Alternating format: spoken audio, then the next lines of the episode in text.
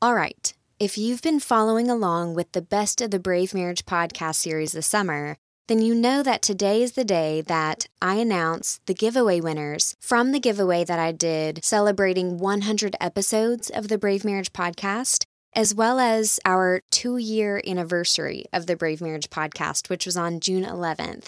So, thank you to those of you who entered. Thank you for your questions. Such good questions. I'm really looking forward to answering those and talking through those with you all in upcoming episodes. And our winners today are Mandy Henry, Maria Roberts, who shared with me in the Google form that today, I believe, June 15th, is her and her husband's one year anniversary. So, congratulations and happy anniversary to you, Maria and Frank. I hope that you're able to celebrate the way you want to today. And the winner of the $100 gift card goes to Shelby Thomas. So, congratulations to you all. I hope these gift cards bless you and your marriages. Counting down to number three, this week's episode was originally episode number 38 The Gift of Sex. Right now, I'm actually reading a book by Christopher West called Theology of the Body for Beginners. And it's making me so excited, wanting to dive even deeper into some of the things that we've already talked about when it comes to married sexuality on the podcast. So I hope you enjoy this sex positive message on the gift of sex. Now, one quick word on this episode. Toward the end of the episode, I do mention that one of the gifts of sex is procreation, and that not all couples get to live fully into all of the gifts that I mention, one of those being procreation. And the reason I wanted to mention this is because I did get a question around it from a couple struggling with infertility. And in light of this being the giveaway episode, where I know that these couples are likely listening in, I just want you to know that you are seen and that you are heard. And I would love to dive into the topic of infertility and dynamics between couples. Although that's not at all the point of this podcast episode, I just did want you to know that you're seen in this difficult season. Okay, so with that said, here is the gift of sex. Enjoy.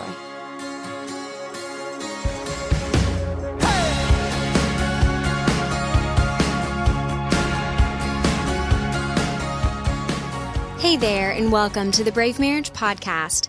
I'm Kinsey Dazinski, a licensed marriage and family therapist and certified professional coach, and this is a podcast for couples who want to grow as individuals, do marriage with intention, and live mutually empowered, purposeful lives. Happy March to you all, and thanks so much for joining me. I asked you all last week to invite your friends or spouse to start listening in because we're diving into a series on sex, and I'm super excited about it.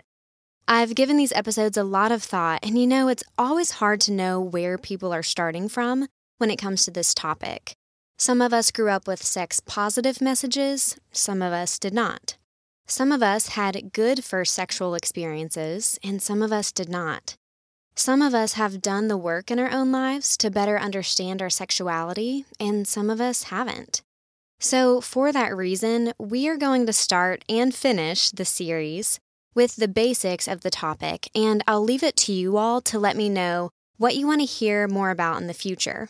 But no matter where you are, I hope this conversation encourages you, sparks new thoughts and questions, and helps open the door to have new conversations with your spouse about your sex life. Today, I'm going to share with you the gifts and purpose of sex, which I've derived from my study of Scripture and my understanding of theology which, for those of you who don't know, is the study of God and his relation to the world. While we won't get into a full theology of sex, as I did in seminary, I do think it's important that we begin this series with a positive perspective and connotation, because guess what? There's a lot of sex positive messaging in the Bible.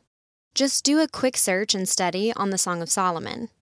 It's just that, for the longest time, the church has unfortunately often operated in fear when it comes to human sexuality, trying to diminish and ignore sexual desire rather than teaching it as good and as God's design, while also teaching purity and self control. Both of which, by the way, are 100% applicable before and after marriage. Anyway, that's another podcast for another time, but just know that if you have questions after this episode or toward the end of this series, feel free to shoot your questions my way via email to kinsey at bravemarriage.com because I'll be doing a Q&A episode at the end of the series and I'm happy to answer as many questions as I can on that upcoming Q&A episode. But before we dive in, this episode is brought to you by my free research-based relationship quiz. Have you ever wanted a professional insider's look at your relationship? Well, I've created a short quiz that lets you in on the state of your relationship based on four different components of marital health. After taking the quiz, you'll receive an immediate score, plus, a description of your score will be sent straight to your inbox, followed by one action step, next steps to take, and one prayer for your marriage. To get in on that free resource, just visit bravemarriage.com/quiz. Again, that's bravemarriage.com/quiz. All right. If you want to know what I believe, I believe that God created us for meaningful sex.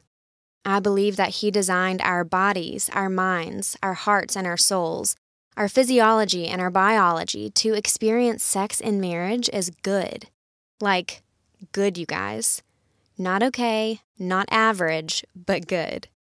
Does that mean we'll automatically enter marriage and experience it as such?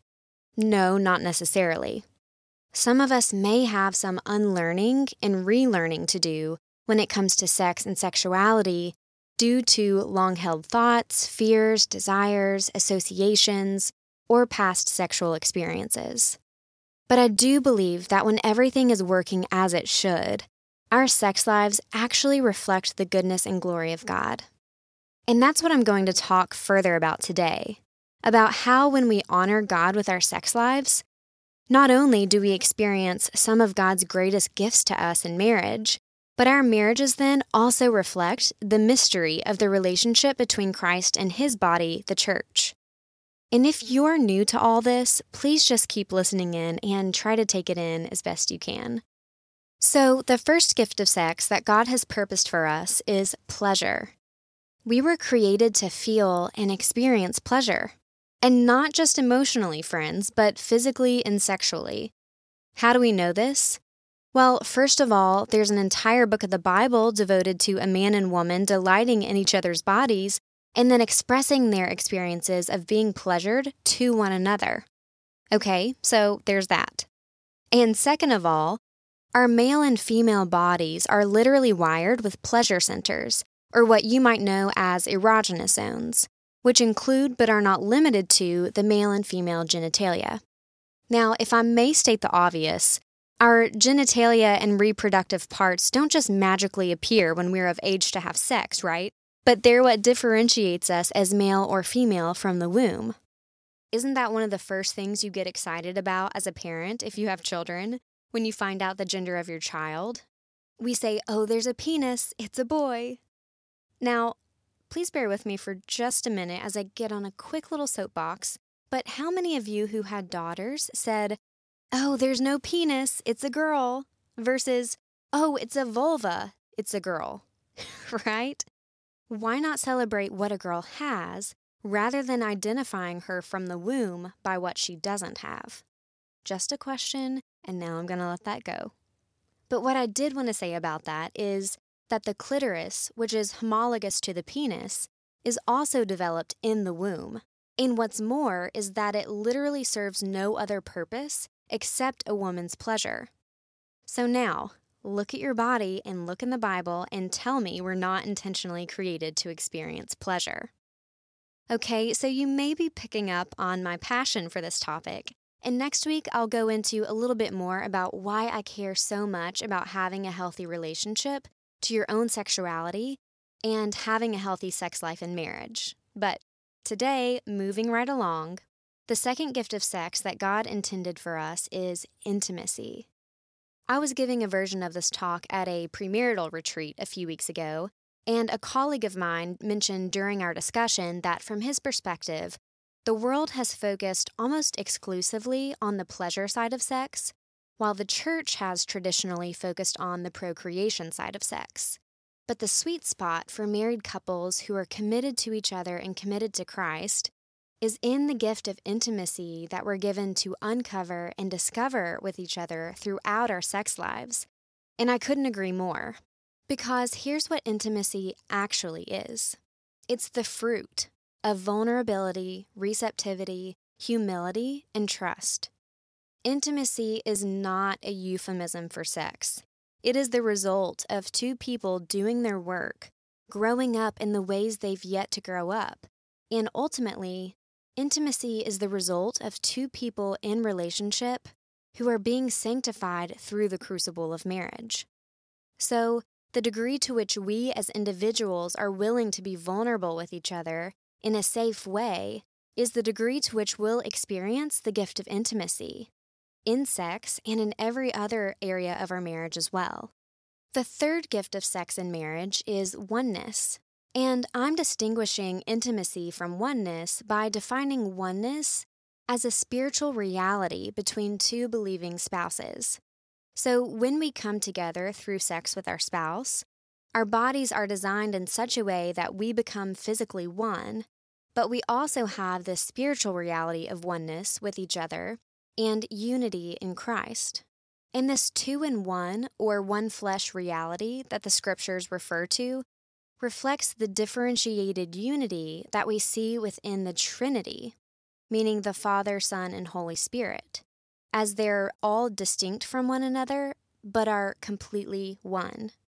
Drawing a parallel, then, we are also both distinct individuals who are meant to become completely one in marriage, and because we are human beings with human bodies, sex acts as a physical representation of that unseen reality. And finally, the fourth gift of sex that God intended for us is procreation. So, our sex lives, which are intended for our pleasure, oneness, and intimacy in marriage, are also the means through which God brings some of the greatest blessings into our lives, our children. So, from an evolutionary standpoint, it could be argued that sex is purely functional, right? Simply a tool to perpetuate the species. And sadly, sex can be as pragmatic as that between two people. But from a creationist standpoint, because we are created in the image of God, we are gifted with the ability to procreate is yet another example of God's creativity in the world.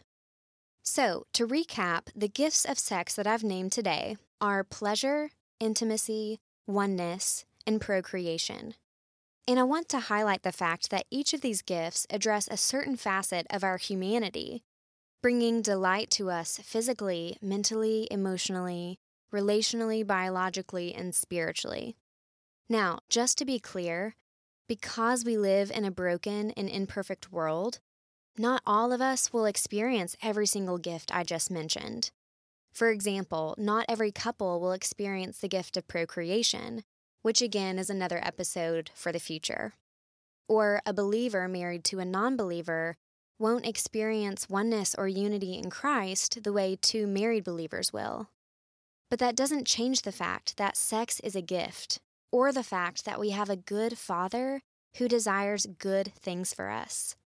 Case in point, sex could have been purely functional, as it is for many other species, but for some reason, we have the opportunity to experience the gift of sex on every level of our humanity. Is that as amazing to anyone else as it is to me? So here's your action step for today. I want you to check in with yourself and ask yourself which gift of sex do I not understand or am I uncomfortable with?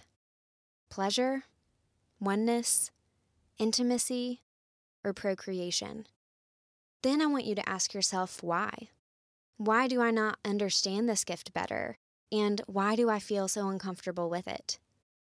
And friends, don't let yourself off the hook for the answer by shutting it down with an I don't know. Because if you sit with an open ended question for long enough, your mind will form an intelligent answer. And that answer will be important to your own growth and learning throughout the series.